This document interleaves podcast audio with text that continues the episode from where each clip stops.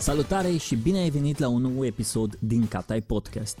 Înainte să-i dăm drumul la episod, vreau să le mulțumesc partenerilor mei de la Banca Transilvania, care susțin acest proiect și alături de care reușesc să fac episoade care să vă motiveze, inspire sau să vă pună pe treabă. De asemenea, ei au și propriul lor podcast numit BT Talks, un show în care vorbesc despre valori, performanță și vor să afle care e mindset-ul unor oameni cărora le iese bine ceea ce fac ca să inspire întreaga țară. Podcastul îl găsiți pe toate platformele de podcasting sau pe site-ul lor www.bancatransilvania.ro podcast. Iar acum, haideți să ascultăm episodul de azi.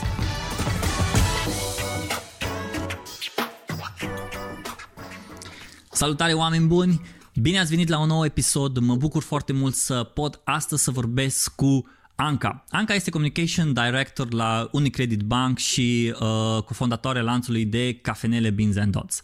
Însă înainte ca să vorbesc cu Anca, vreau să vă spun despre un lucru foarte interesant. Anca a fost una dintre persoanele care au reușit să îmi împlinească un vis. Anca, dacă mai ții minte, în 2016, în 3 septembrie, mi-a zis în felul următor, mi-a scris așa, Hei, ce zici dacă la anul, în 2016, vine Gary Vaynerchuk în România? Da, mi-amintesc. Dar, de fapt, să știi că tu ai stat la baza împlinirii acelui vis, pentru că eu prima oară de Gary am aflat de la tine. Adică eu, mie îmi place să cred despre mine că sunt un om documentat și îmi place să citesc și sunt up-to-date cu ultimele tendințe, dar nu pot să știu de toate și despre toate.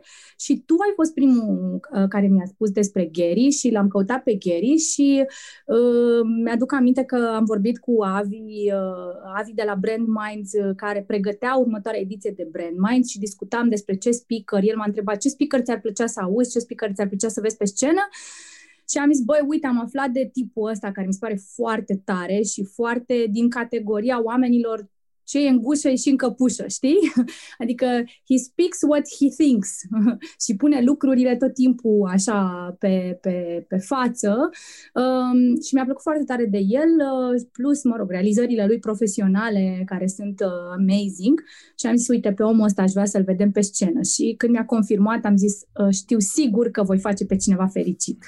Deci pentru mine lucrul ăla a fost unul dintre visele mele împlinite, am vrut și știu că vorbeam cu tine cum cum putem să facem, ce putem să facem să-l aducem și în clipa în care mi-ai, scris, mi-ai spus chestia asta, efectiv știu că am scris după aia un mesaj că îi, e ca un sunet frumos pentru urechile mele și parcă mi-era frică să, păi chiar o să se întâmple chestia asta și uite că s-a întâmplat și uite că Avi a reușit să, să-l aducă o dată virtual și o dată, o dată în real life pe Gary uh, la, la Brand Minds, dar pentru mine tu ești o persoană care, uh, și despre asta vreau să vorbesc cu tine despre un cuvânt și înainte vorbeam cu tine despre un subiect care mă leagă cumva de tine și știu că ai foarte multă experiență pe subiectul acesta și aș vrea să vorbim în episodul acesta despre oportunitate. Uh, mai ales, în, uh, mai ales în ultima vreme, în contextul în care suntem, sunt unii care spun că, hei, o să treacă perioada asta grea, o să vină o altă perioadă, alții o să spună, hei, ia în perioada asta îmbrățișează ca pe oportunitate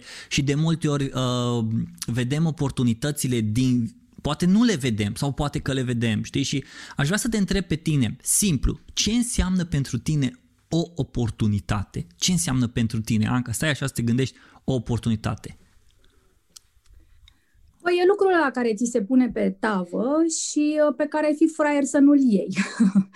Uh, ca să fiu așa, la fel ca, ca Gary, foarte straightforward. Uh, mai mult decât atât, cred că um, oportunitatea este de cele mai multe ori dată de context și trebuie să ai foarte mult curaj să vezi lucrurile un pic mai departe de momentul respectiv Uh, în viitor cumva și să-ți dai seama dacă e momentul să faci acel pas sau nu.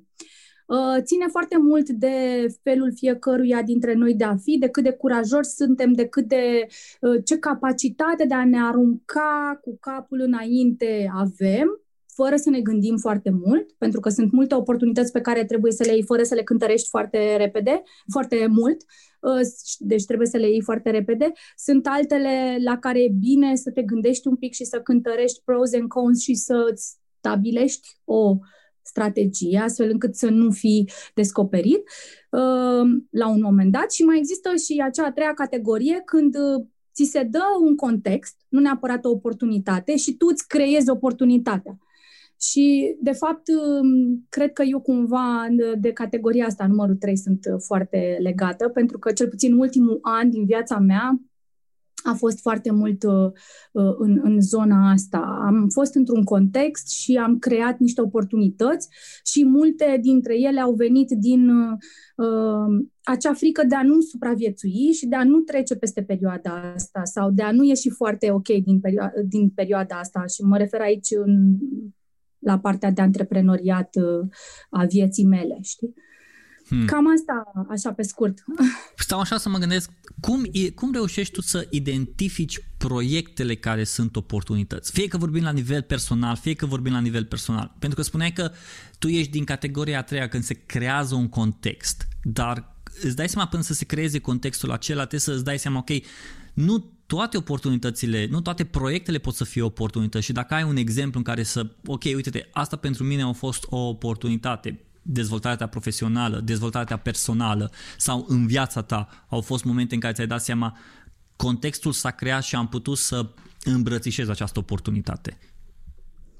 Au fost multe situații, cred că trebuie să stau să mă gândesc, să văd exact, să-ți scot cele mai bune uh, exemple, dar uh, Uh, cred că uh, ține foarte mult și de experiența pe o care o acumulezi în timp și uh, experiența asta vine la pachet cu acel dram de curaj de care îți povesteam mai devreme și uh, câteodată și acea uh, nebunie uh-huh. uh, că, păi, ok, o să fiu primul, m- n-am cum să fac chiar atât de rău pentru că neexistând un benchmark uh, nu poți să spui că e bine sau rău ce am făcut, uh, dar fiind primul poți să deschizi niște uși pentru alții și niște oportunități la rândul tău pentru alții.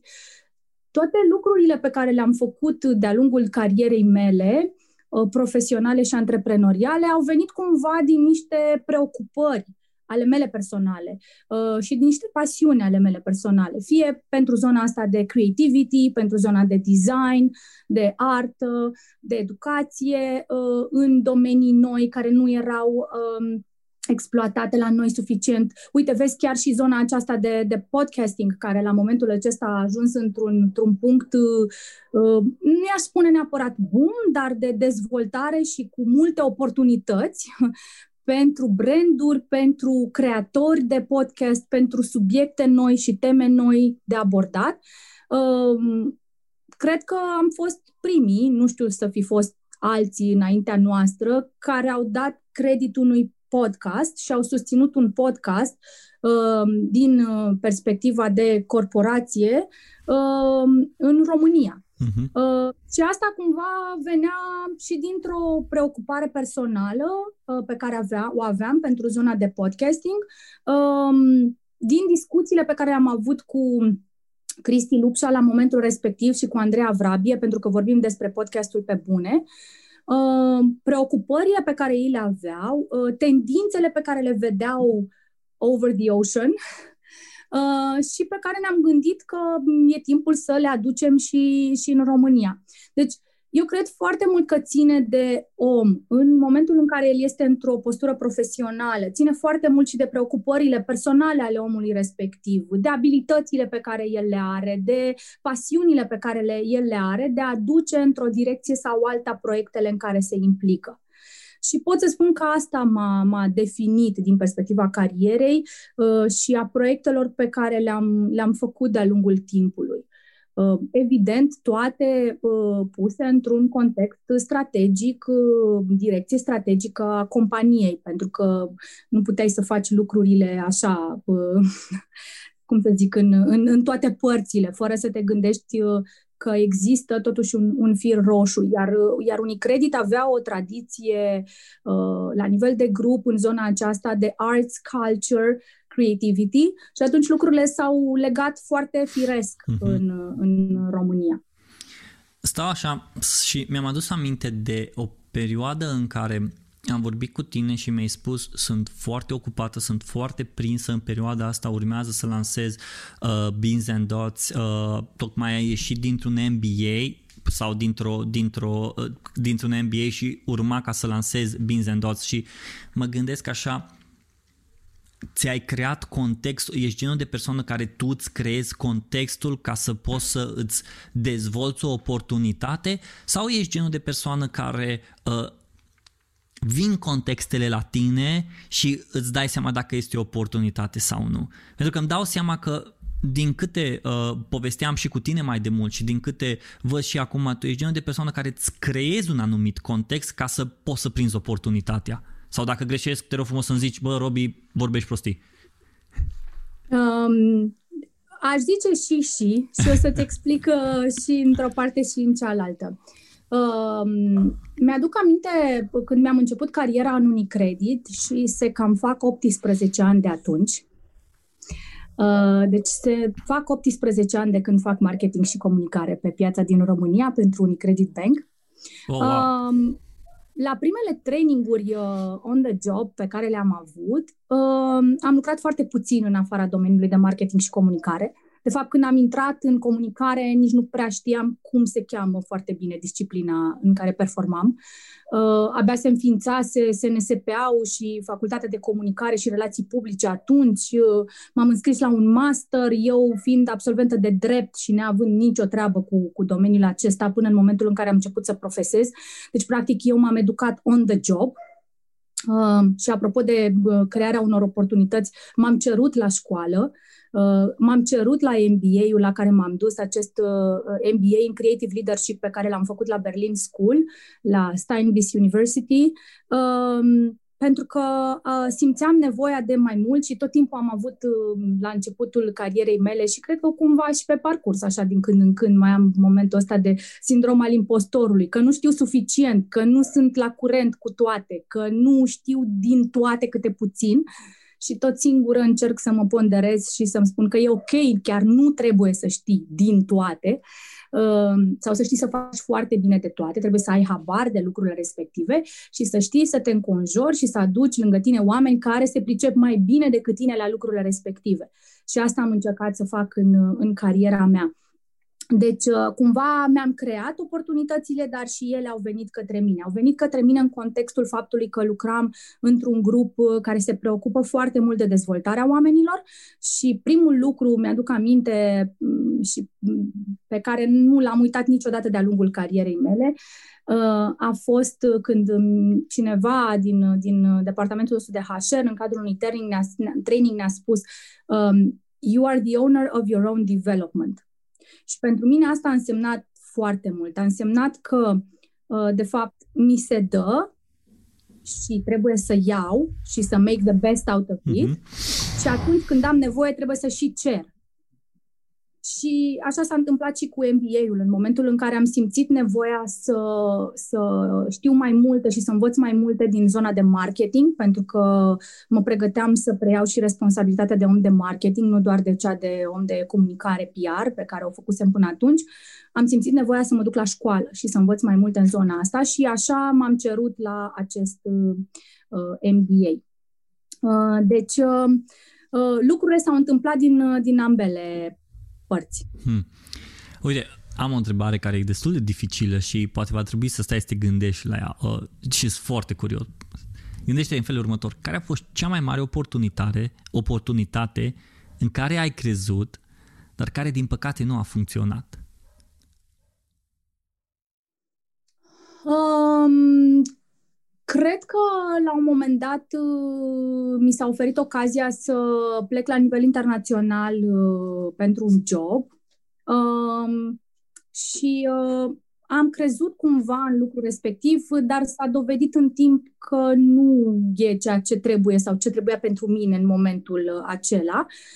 Cumva peste ani mi-a părut rău pentru că se născuse un trend din ăsta și în România, în a pleca și a luat joburi afară și a te muta la Viena, la Milano, uh, la Berlin, la München, peste tot pe unde existau tot felul de, de oportunități. Um, și um, mm, din diverse motive, inclusiv personale, pentru că îmi doream la momentul respectiv să-mi întemeiez o familie, să fac un copil, m-am gândit că poate nu e momentul potrivit.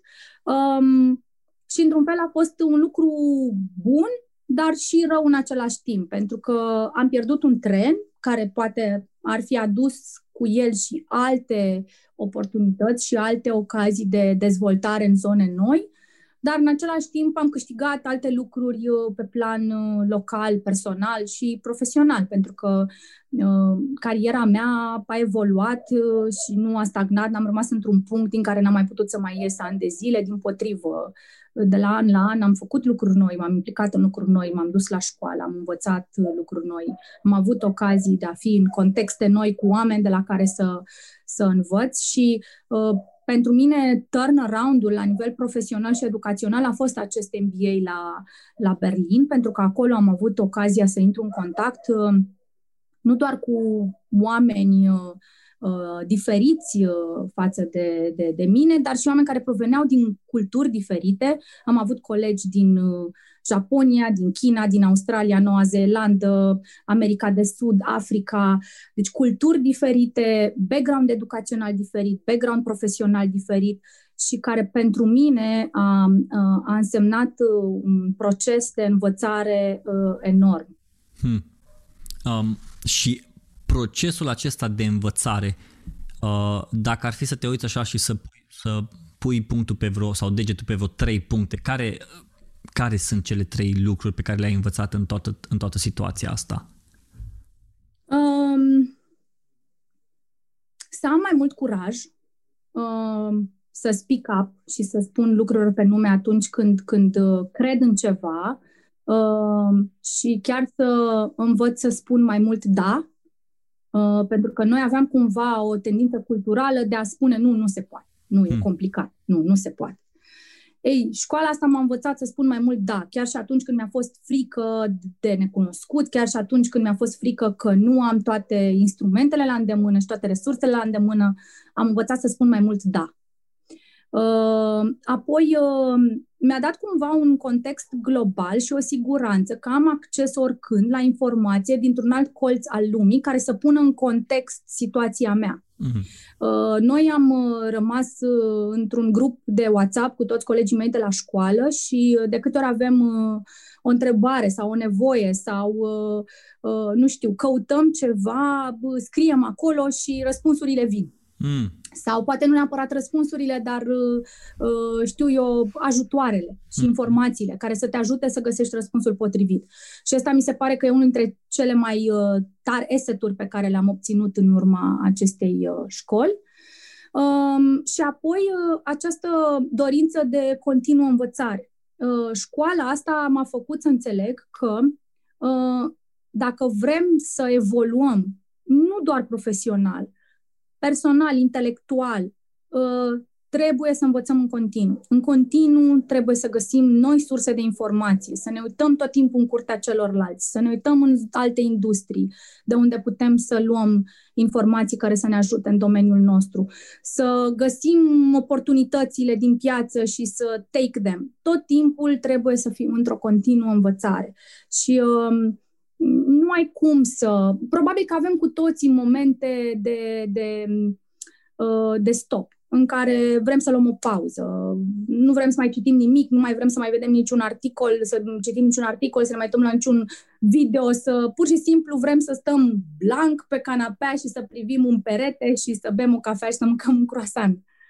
Toți avem nevoie de momentele astea de pauză dar cred că dacă vrem să evoluăm uh, um, intelectual uh, și spiritual și profesional, trebuie să fim într-o continuă învățare. Și ăsta a fost un al treilea lucru important pe care l-am luat din școala asta, pentru că aveam colegi acolo care aveau 50, 55, 60 de ani versus eu 35 de ani, care se înscriseseră la acest MBA. Hmm. Și pentru mine asta a fost așa o lecție de viață cum s-au găsit oamenii ăștia energia și resursele ca la 55-60 de ani, nu mă înțelegeți greșit, nu înseamnă că la 55-60 de ani ești bătrân, știi, dar um, la 55-60 de ani probabil că te gândești că vrei să te retragi, să-ți cumperi o casă drăguță la țară sau pe malul mării. Și eu și acum vreau să iau de... casă la țară. Și, to- și eu la fel, dar pe malul mării, nu la țară. Um, și mă gândeam, zic, uite cum găsesc oamenii ăștia resursele în condițiile în care au familie, au copii, uh, au responsabilitate profesională, conduc business-uri, sunt CEO de companii și s-au întors la școală. Mm. Știi? Și atunci cumva, they can do it, I can do it. Adică am, e clar, am câțiva ani înaintea lor, am acest avantaj al energiei date de vârstă. Pentru că, într-adevăr, energia îți scade. Nu pot să spun că mai am energia pe care o aveam la 30 de ani. Am nevoie de mai multe momente de pauză, de care vorbeam mai devreme. Dar în același timp, uitându-mă în jurul meu și avându-i tot timpul ca exemplu pe acești colegi ai mei, îmi dau seama că poți să faci lucruri și la 80 de ani, dacă vrei. Și îți pui asta în cap. îmi dau seama și mă, mă, vreau să mă întorc la punctul 2 pe care tu, despre care tu ai vorbit, despre a spune da. Și acel da, mai ales că în ultima vreme se vorbește foarte mult despre a spune nu. Pentru că deja spunem de poate de prea multe ori da și de prea multe de prea puține ori nu. Și în tot tumultul ăsta la, la vieții trebuie să învățăm și să spunem nu, deși uh, ceea ce spuneai tu e că noi ca și poate identitatea noastră culturală ne, ne-a împins către foarte mult nu să spunem, nu se poate, băi, prea mult, hai să, mai ales când vine vorba de pași noi sau oportunități noi care poate de multe ori ne aruncă așa într-un neant din asta și pă, nu știm ce o să se întâmple, dar stau așa să mă gândesc și poate aici din nou mă corectezi tu, spunând de multe ori da și în special în contextul oportunității poate să fie chiar și un risc major. Atunci și când te lovești de acest risc major când spui da unei unei oportunități pe care, ok, băi, e o oportunitate, nu e o oportunitate, dar am spus da pentru că simt, văd, înțeleg tot contextul. Cum reușești să managești situația asta când, când vine vorba de un risc major? Ai niște elemente pe care le ai în calcul, uh, e un feeling pe care l ai sau, ok, mergem, luăm, învățăm din experiență și, hei, asta este, Cred că sunt mai multe lucruri care intervin. Uh, pe de altă parte, ce am mai învățat uh, este că e ok să greșești. Și că it's ok to fail, ca să zic așa, că sună mai bine în engleză și că acest failure, de fapt, uh, te învață ceva. Că odată cu failure-ul vine și o învățare, o, învă- o învățătură pe care mm, o primești și știi că data viitoare nu o să mai faci așa. Asta cu spusul da sau nu ține de foarte multe lucruri. Ține probabil foarte mult și de intuiție. Eu mă bazez mult pe intuiție. Hmm. Uh, nu pot să spun că intuiția nu m-a făcut să greșesc. Ba da, am mai greșit și când m-am bazat pe intuiție. Uh, dar de multe ori simți așa, simți, simți cumva în interiorul tău, băi, e ok. Sau dacă nu simți și ai frică, câteodată trebuie să existe un punct din ăla în care să zici, ok, I will do it. Și o să văd ce o să se întâmple. Și uh, ce e important este ca în momentul ăla să fii pregătit mental, uh, să managezi cum trebuie uh, consecința. Uh, să știi că se poate întâmpla și un lucru mai puțin așteptat sau mai puțin dorit. Uh-huh. Și trebuie să-l iei ca atare și să vezi ce soluție găsești în momentul respectiv ca să ieși din situația respectivă. Acum, um, în tot timpul uh, întrebării tale, uh, aveam în minte un uh, text pe care l-a scris Chris Jones. Chris Jones, jurnalist american care a fost invitat la The Power of Storytelling de vreo câteva ori. Și un text pe care eu îl iubesc foarte tare și se numește The Power of Saying Yes. Și acolo vorbește despre foarte multe dauri pe care nu ne lăsăm să ni le spunem în viața noastră, inclusiv dauri simple, de genul, da, îmi las copilul să treacă prin toate bălțile prin parc, chiar cu riscul că o să se ude și o să ajungă cu pantalonii murați acasă, dar el va fi mult mai fericit din treaba asta daurile astea simple pe care de multe ori ni le oprim pentru că, aoleu, o să se întâmple ceva sau consecința aia nu e tocmai ok, știi? Um, o să caut textul ăsta și o să ți-l trimit o și o să înțeleg acolo de ce cumva, de ce cumva uh, mi-am promis să încerc să spun mai mult da. Nuul însă este foarte important pentru că el vine în momentul în care, sau cred că ar trebui să vină în momentul în care uh, nu mai poți. Hmm. Uh, adică ai atât de multe lucruri de făcut și e ok să spui nu. Pentru că dacă nu spui nu, jumătate din lucrurile sau parte din lucrurile pe care ți-ai propus să le faci, probabil că nu se vor întâmpla. Și niște oameni care au așteptări de la tine vor fi dezamăgiți. Și atunci cred că e important să spui, băi, nu, nu pot să fac asta acum. Chiar nu pot, nu e fezabil. Nu e fezabil să ating deadline-ul ăsta, nu e fezabil să-mi ating obiectivul ăsta, pentru că context, piață, buget, uh, moment, energie, ce vrei tu.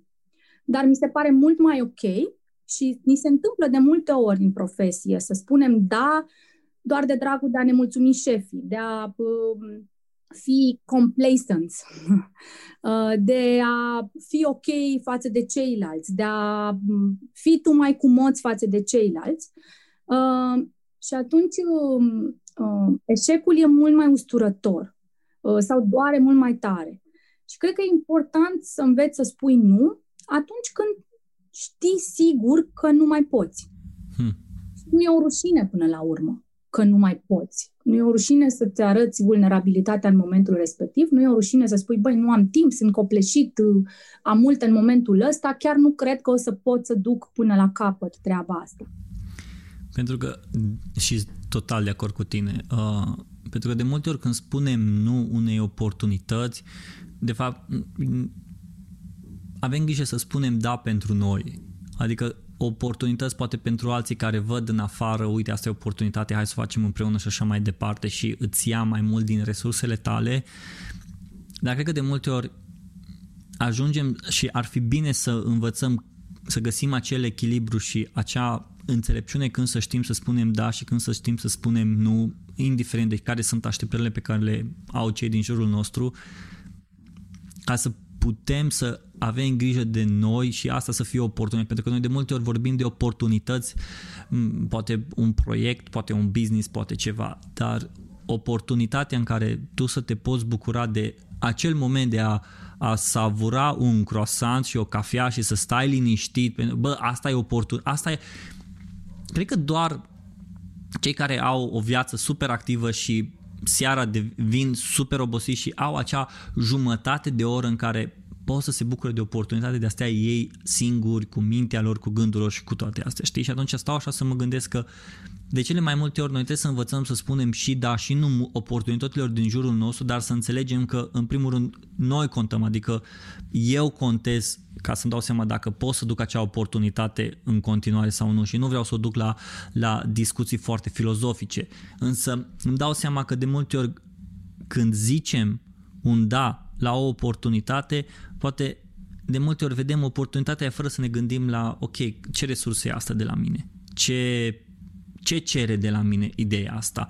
Și când spui da, aici am vreau, am, vreau să vorbesc cumva cu tine și despre subiectul ăsta, pentru că ești, pe lângă că ce ești antreprenor, pe lângă ce ești uh, director de marketing și comunicare, pe lângă ce ești o mamă, ai și o influență într-o comunitate și în special în ultima vreme ai făcut foarte mult în toată situația cu, cu, uh, cu pandemia și Asta vreau să-mi răspund și cumva să te gândești la ideea asta când spui da multor oportunități.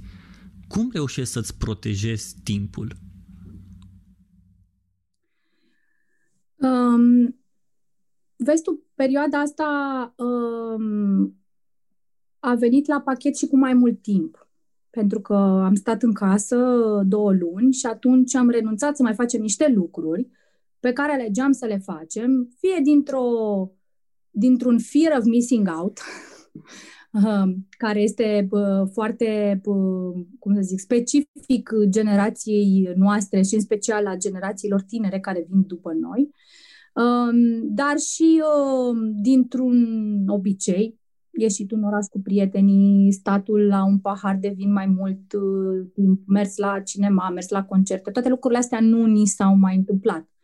Și atunci cumva trebuit să umplem timpul ăla sau nu, că unii poate au ales să nu-l umple, să stea pur și simplu, să petreacă timp cu familia, să se uite la filme, să citească o carte. Um, având foarte multă energie, cum am eu, și uh, având uh, tipul de fire pe care o am eu, de a face lucruri în continuu, sunt un om care se plictisește destul de ușor și am nevoie tot timpul de provocări ca să fiu ok, eu cu mine așa funcționez pur și simplu. Probabil că la un moment dat voi obosi și îmi voi lua o pauză binecuvenită la acea casă pe malul mării. Um, dar uh, nu pot să spun că am dedicat mai puțin timp familiei, din potrivă, pentru că pentru mine timpul uh, la acest moment al vieții mele înseamnă mai mult timp cu familia mea, mai mult timp cu soțul meu, mai mult timp cu Victor, băiețelul meu, cu fratele meu, nepoțelele mele, oamenii care contează în viața mea. Uh, nu pot să spun că am petrecut mai puțin timp, din potrivă, stând acasă, cred că am fost mult mai prezentă în viața lui Victor într-o perioadă în care el avea foarte mare nevoie de mine, într-o perioadă de dezvoltare, de boom în, în viața lui. Uh, și lucrul acesta se vede din achizițiile pe care le-a făcut la 2 ani și o lună, vorbește ca un copil de 3 ani și ceva, are tot felul de preocupări, se joacă, e super prezent, atent și face multe, multe lucruri peste vârsta lui și asta vin, uh, vine foarte mult din preocuparea pe care am avut-o pentru el în perioada aceasta și faptul că am petrecut foarte mult timp împreună, lucru care probabil nu s-ar fi întâmplat dacă ar fi fost o perioadă normală în care m-aș fi dus la job de la 9 la 6-7 seara, după aia m-aș fi ocupat o oră, două și de uh, antreprenoriat și în weekend m-aș mai fi văzut cu oameni cu care n-aveam timp să mă văd în timpul săptămânii și m-aș mai fi dus și la o oră de sport și uh, la o oră de meditație sau știu eu ce alte lucruri de care aveam nevoie. Uh, în pandemie am muncit foarte mult noaptea, să știi. Am stat până noaptea târziu să facem lucruri tocmai pentru a nu lua din timpul lui Victor uh, ziua. Uh, și pentru că cumva noaptea găseam acea liniște în care ne adunam din toate fricile pe care le acumulam în timpul zilei, din toate informațiile, toate știrile alea care veneau peste noi, uh, toată starea de incertitudine care, nu, care pe de-o parte te punea într-o stare alertă de a gândi și de a face lucruri, pe de altă parte nu-ți dădea foarte multă liniște să așezi toate gândurile alea și toate lucrurile pe care vrei să le faci. Și de multe ori am stat până la 12-1 noaptea ca să așezăm ceea ce vreau să pornim a doua zi. Mai mult decât atât, uh, pentru că starea asta de incertitudine era prezentă în fiecare zi, de multe ori lucrurile se schimbau de la o zi la alta și peste noapte. Știi? Dintr-o dată auzi că uh, servești la to go, după aia peste noapte te închide, după care iar te redeschide, dar de fapt nu poți să servești la to go pentru că noi nu aveam un cod Cayenne care să-ți permitea să facă chestia asta. Hai să depunem repede actele să ne luăm codul Cayenne. Stai puțin că autoritățile nu lucrează în perioada asta că e totul închis.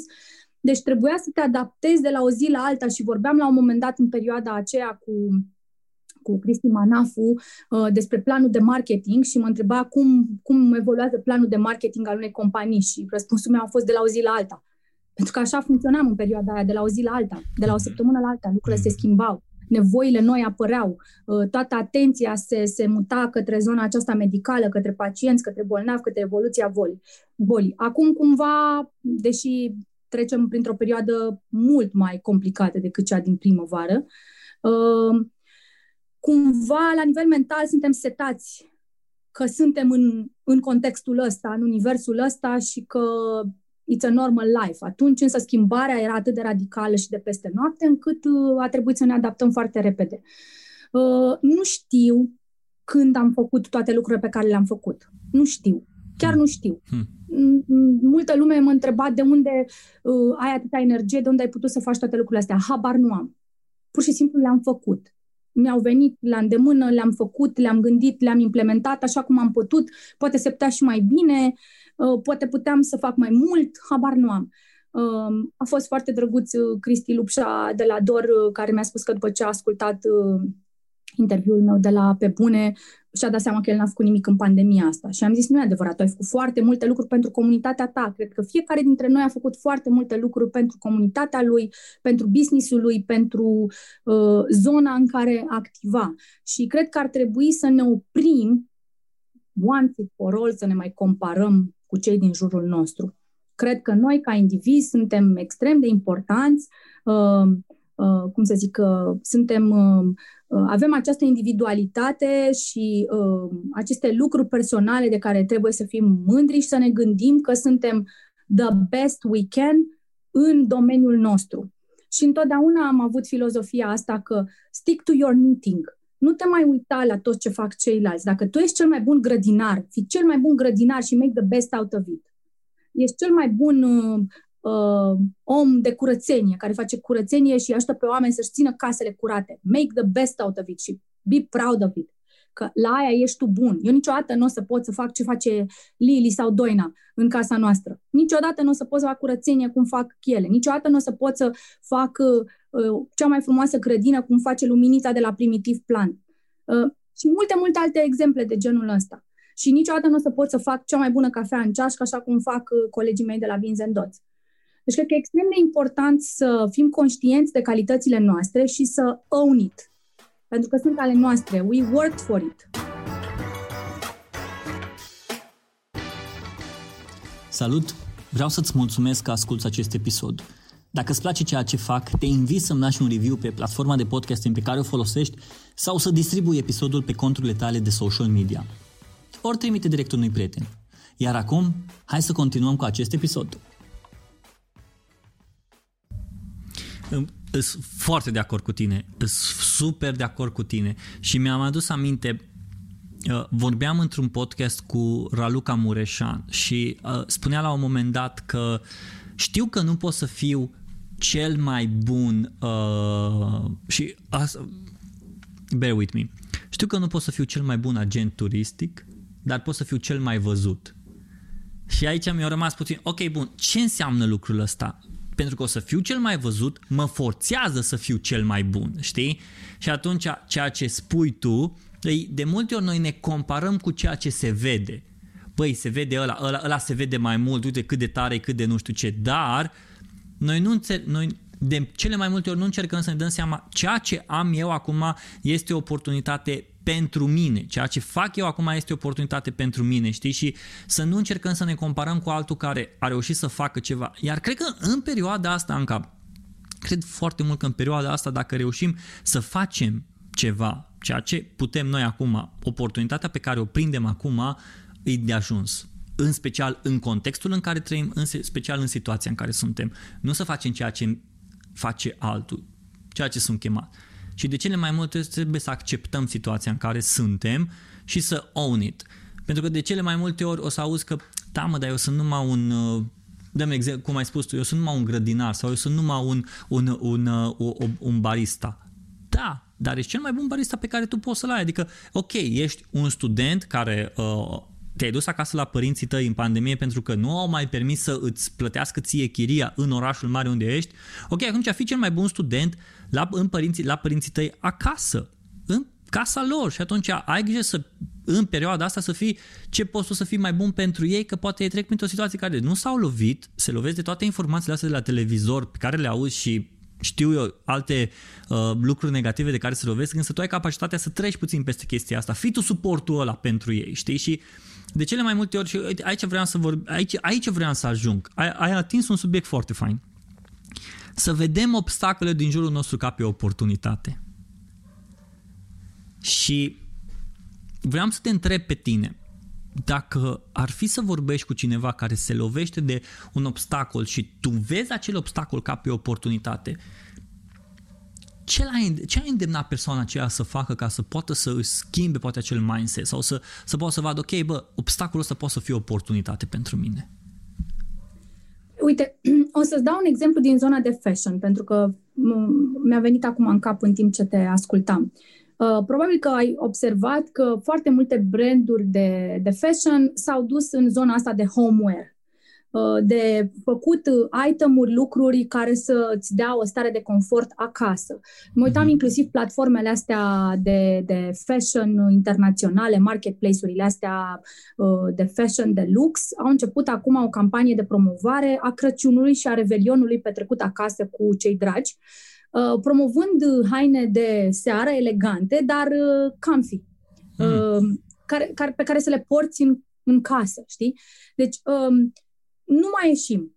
Nu mai avem atât de multe ocazii să ieșim, nu mai avem petreceri în perioada asta, nu avem concerte, nu avem baruri, nu avem restaurante, nu avem cluburi, nu avem oportunități de a ieși și de a ne îmbrăca, de a ne găti, de a pune lucruri pe noi. Chiar asistam la discuția asta între prieteni și în cercurile apropiate că zac hainele în dulap și nu mai avem ocazia să le purtăm. Ocazia va veni. Sau poți să folosești ocazia asta să te îmbraci la tine acasă frumos eu, de exemplu, îmi încep diminețile în același fel în care mi-aș începe dimineața dacă mă duce la birou.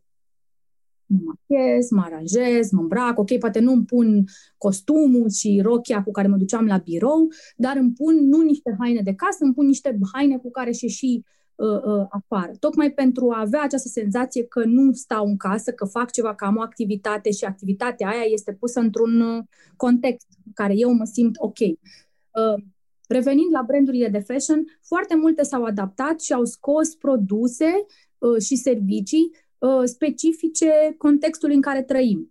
Fie haine de casă, ducându-le inclusiv în zona de luxury, cașmiruri, lână, tot felul de uh, uh, materiale din acestea uh, sustenabile, dar uh, mai scumpe, pe care poate nu le-ai fi cumpărat uh, neapărat în fiecare zi în trecut.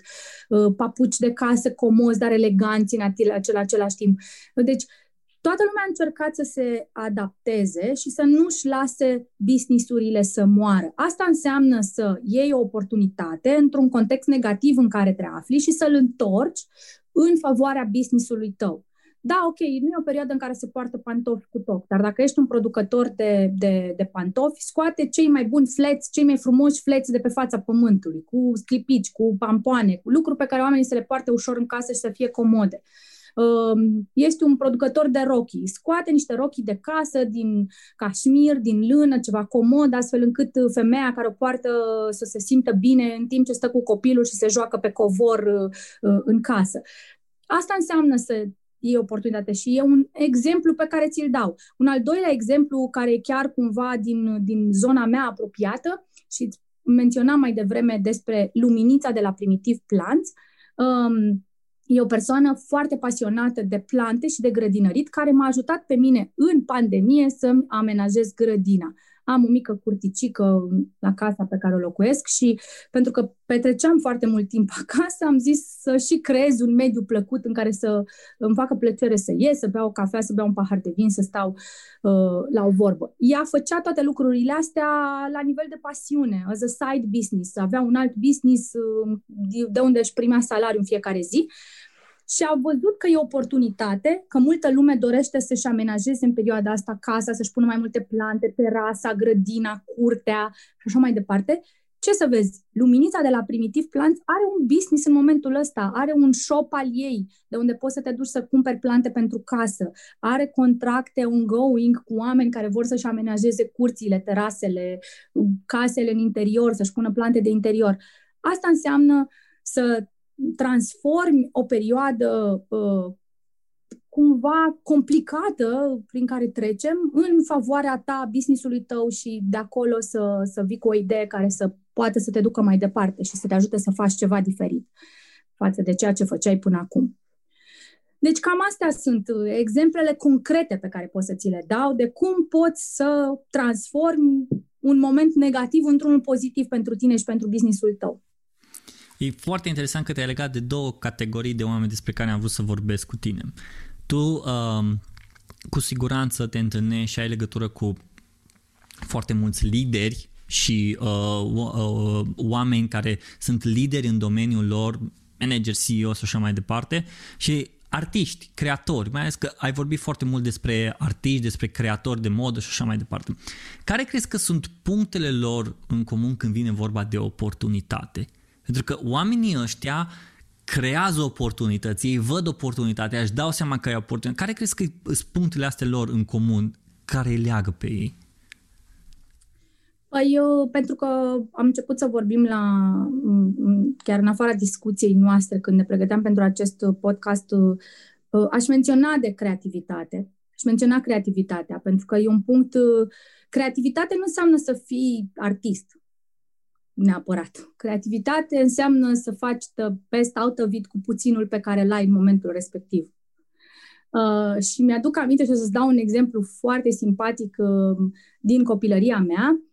Uh, cred că la bunica mea l-am văzut. Uh, pe vremea respectivă, femeile nu aveau foarte mult acces la produsele cosmetice, nu se găseau, nu erau disponibile pe piață și uh, cred cumva uh, că uh, pentru a le prelungi viața și a avea cât mai mult la dispoziție un produs cosmetic, trebuia să te gândești creativ și să make the best out of it. Și mi-aduc aminte că bunica mea avea un ruj și când se termina rujul respectiv, băga un bețigaș de chibrit sau de scobitoare să scobească tot rujul din interiorul căpăcelului. Știi că el de multe ori când se termină mai rămâne puțin acolo în zona aia unde a fost umplut produsul. Și scotea și scobea de acolo și combina din mai multe rujuri astfel încât să nu trebuiască să-și cumpere un ruj nou, că poate nu avea mm. nici banii necesari sau poate nu se găsea produsul respectiv. Poate că e un exemplu pueril, dar eu cred că asta este o dovadă de creativitate, să te gândești cum să make the best out of it din puținul pe care îl ai. Cum să gătești cea mai bună mâncare de cartofi, deși ai doar cartofi și un pic de unt în casă. Și dacă îi mai pui puțin pătrunjel și poate mai daugi un pic de lapte și pui și un pic de brânză, este cel mai bun piure de cartofi. Um, și atunci, cumva, cred că creativitatea e un punct central uh, pe care atât oamenii din business uh, uh, de succes, cât și uh, oamenii creativi, artiștii, îl au în comun. Al doilea punct este curajul. Și am mai vorbit de curaj curajul de a-ți asuma să faci lucruri când nimeni nu le face, curajul de a fi primul în ceva, curajul de a merge mai departe, deși nu știi neapărat ce o să ți se întâmple pentru că nu ai mai avut și nu ai mai trăit situații similare, uh, curajul de, uh, de a fi primul și de a ști că nu ai neapărat resursele necesare și că foarte curând alții te vor copia, dar tu deep down inside știi că tu ai fost primul care ai făcut asta și nu mai contează că au venit și alții cu bugete mai mari. Asta vorbesc nici din perspectiva mea de om de marketing, o durere pe care întotdeauna am avut-o, că am avut uh, ocazie să fac prima lucruri, dar nu întotdeauna bugete să duc uh, lucrul respectiv poate de granda mai departe. Și au venit alții care au făcut același lucru și l-au făcut mult mai mare și mult mai vizibil și mult mai...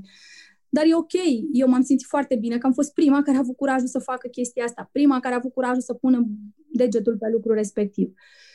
Deci al doilea lucru e curajul și al treilea lucru este timpul. Să fii cu un pas înaintea timpului tău. Și asta vine, ține foarte mult de învățare și de, de, de uh, deschiderea pe care o ai față de lucrurile noi. Um, pentru că um, confortul e cel mai la îndemână. Uh, și e cel mai simplu să spui, uh, da, păi de ce? Tot timpul s-a făcut așa. De ce aș face acum diferit?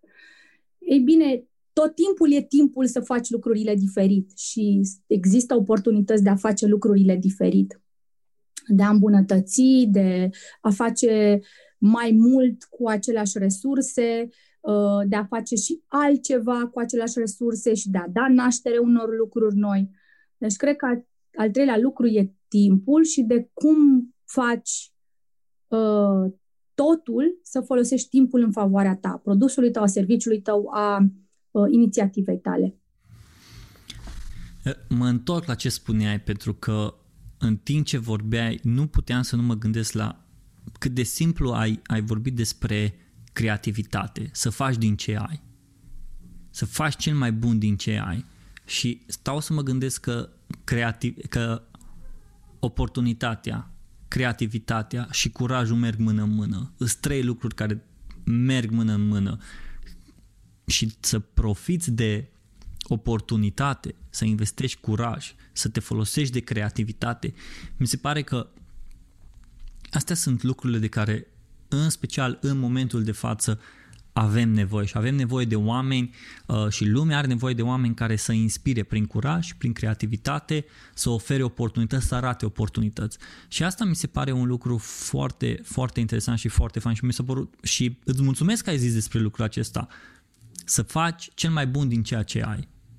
Asta e o chestie de care de cele mai multe ori suntem furați de ce au alții și nu ne putem uita la noi în, la noi în o gradă, la noi în, în uh, în curtea noastră să vedem, bă, asta am și asta vreau să fac din ceea ce am. Și asta am vrut neapărat să subliniez, pentru că mi se, mi se pare un lucru foarte important și poate de cele mai multe ori uităm de lucrul ăsta. Și cam asta înseamnă pentru, asta cred că ar trebui să însemne o oportunitate pentru oameni. Și e foarte interesant cum, cum, cum ai pus lucrul ăsta, cum ai scos în evidență lucrul ăsta.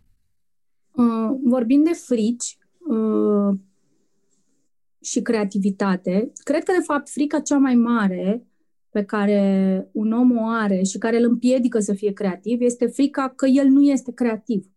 Hmm. Um, cred că tot timpul, apropo și de raportarea la ceilalți și de faptul că ne uităm și ne stabilim benchmark-uri în jurul nostru, cred că asta de fapt ne împiedică sau poate să ne împiedice tocmai să fim creativi. Mm-hmm. Uitându-ne, a, pe dar eu nu o să pot să fac niciodată ce a făcut ăla. Mm-hmm. Da, ok, probabil eu nu o să pot să fac niciodată ce a făcut Elon Musk, pentru că poate n-am resursele lui Elon Musk, contextul, nu trăiesc în țara potrivită, dar pot să fac altceva la fel de bun dintr-o altă zonă. Asta nu înseamnă că trebuie să mă opresc, că eu nu o să pot să fiu niciodată Elon Musk. Da, poate nu o să fiu, dar poate o să fiu. Credeți că Elon Musk uh, s-a gândit, nu o să pot să fiu niciodată Bill Gates. Well, ce să vezi? L-a trecut pe Bill Gates. E pe locul 2 după domnul Bezos. Deci, nu cred că s-a gândit că nu o să pot să fiu niciodată Bill Gates. Deci, hai să nu fac... Uh, mm-hmm. Știi? Um, Cred că, de fapt, asta este frica cea mai mare la care ar trebui să ne gândim tot timpul. Faptul că cineva a făcut ceva nu înseamnă că tu nu poți să faci altceva, diferit, mai creativ, dintr-o altă zonă, hmm. cu alte resurse, care să te pună pe o hartă. Yes, you can. Dacă vrei asta și îți propui lucrul ăsta, chiar poți să faci. Uite, în, înainte, să, înainte să încheiem, am, am, o, am o întrebare și cred că în, încă n-am, n-am întrebat pe nimeni, uh, n-am, n-am ridicat niciodată întrebarea asta și exact în timp ce mă gândeam la, la Aoleu, mă faci să mă simt special acum. Da, oricum e specială. Uh, Dacă ai putea să scrii pe un bilețel, imaginează lucrul ăsta, ia cât timp ai nevoie, chiar nu... Uh, nu ne grăbim că e podcastul meu și nu mă grăbește nimeni în ăsta. Dacă ai putea să scrii pe un bilețel un mesaj, și să-l lași pe o bancă random, să ridici, să-l ia cineva să-l citească, ce mesaj ar fi pe acel bilețel și de ce?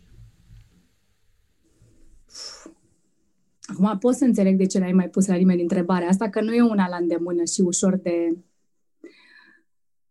Uh... Primul lucru care îmi vine în cap și Uh, probabil că o să pară că e foarte comun așa, dar e că norocul ți-l faci singur.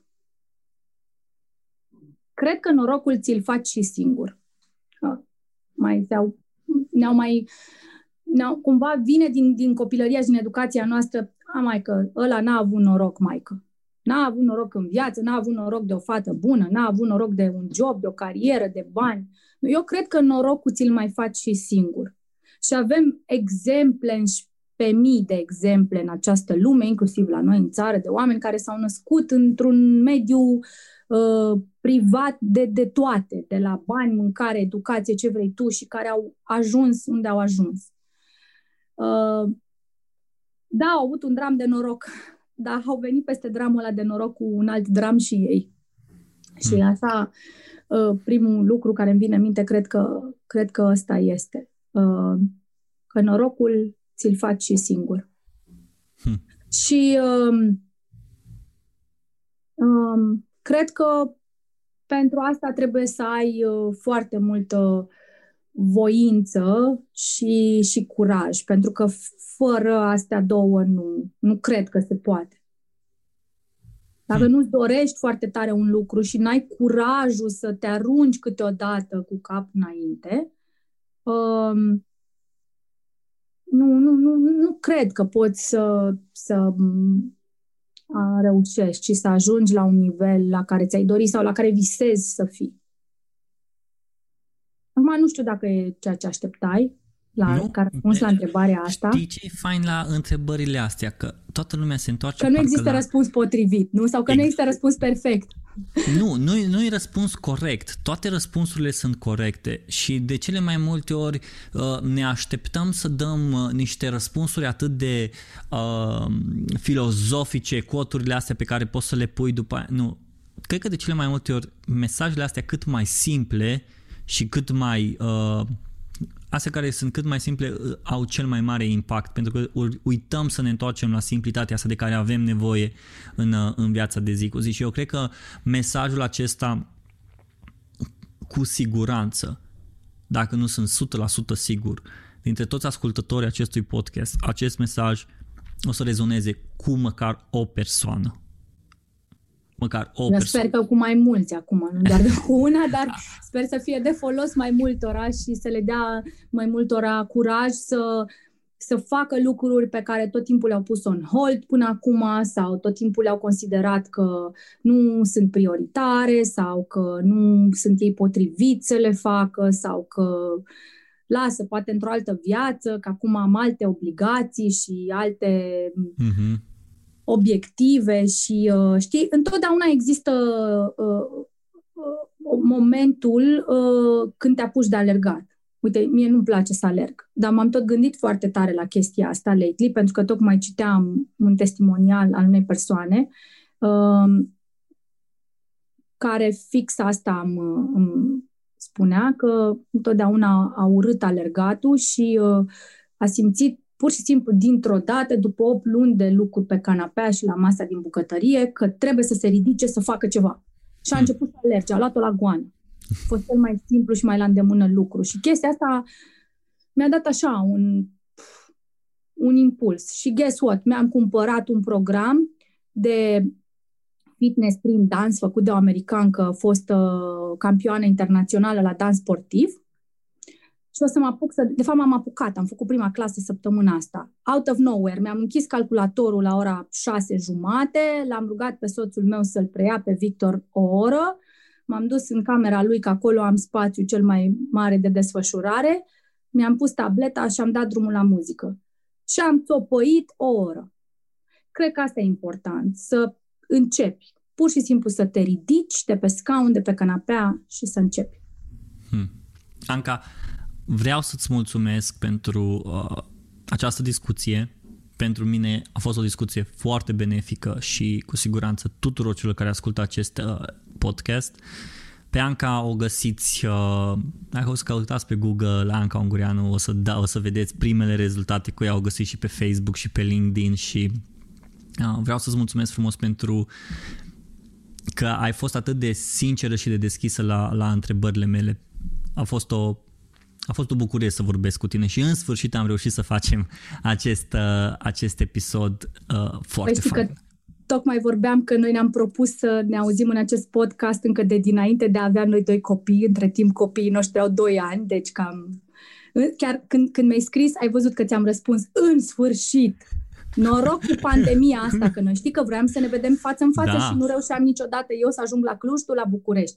Deci noroc cu pandemia asta că putem să facem înregistrările online. Vezi, vine și cu ceva bun. Da, Că aduce oamenii mai, mai, mai aproape și ne pune lucrurile mai la îndemână. Lucrul Las la că o, să care... ne și, o să ne și vedem față în față, o să treacă și chestia asta și o să, o să, o să facem al doilea episod. Perfect, super. Abia aștept. Anca, mersi Îți mulțumesc foarte și mult. eu pentru oportunitate. Îți mulțumesc că mi-ai dat ocazia să vorbesc uh, sincer. Nu că eu aș fi nesinceră în toate celelalte interviuri, uh, dar mă bucur că am discutat uh, despre viață și nu neapărat despre profesie punctal, despre proiecte, despre Facebook, despre algoritmi, despre tot felul de alte lucruri care ne marchează viața în fiecare zi și am avut o discuție mult mai deschisă așa și mult mai gen pillow talk așa, știi? Cu de toate. Și cu bune și cu rele. Mulțumesc asta mult, Asta e cea mai faină discuție. Îți mulțumesc. Salutări mulțumesc. ascultătorilor tăi și pe curând. Mulțumesc frumos.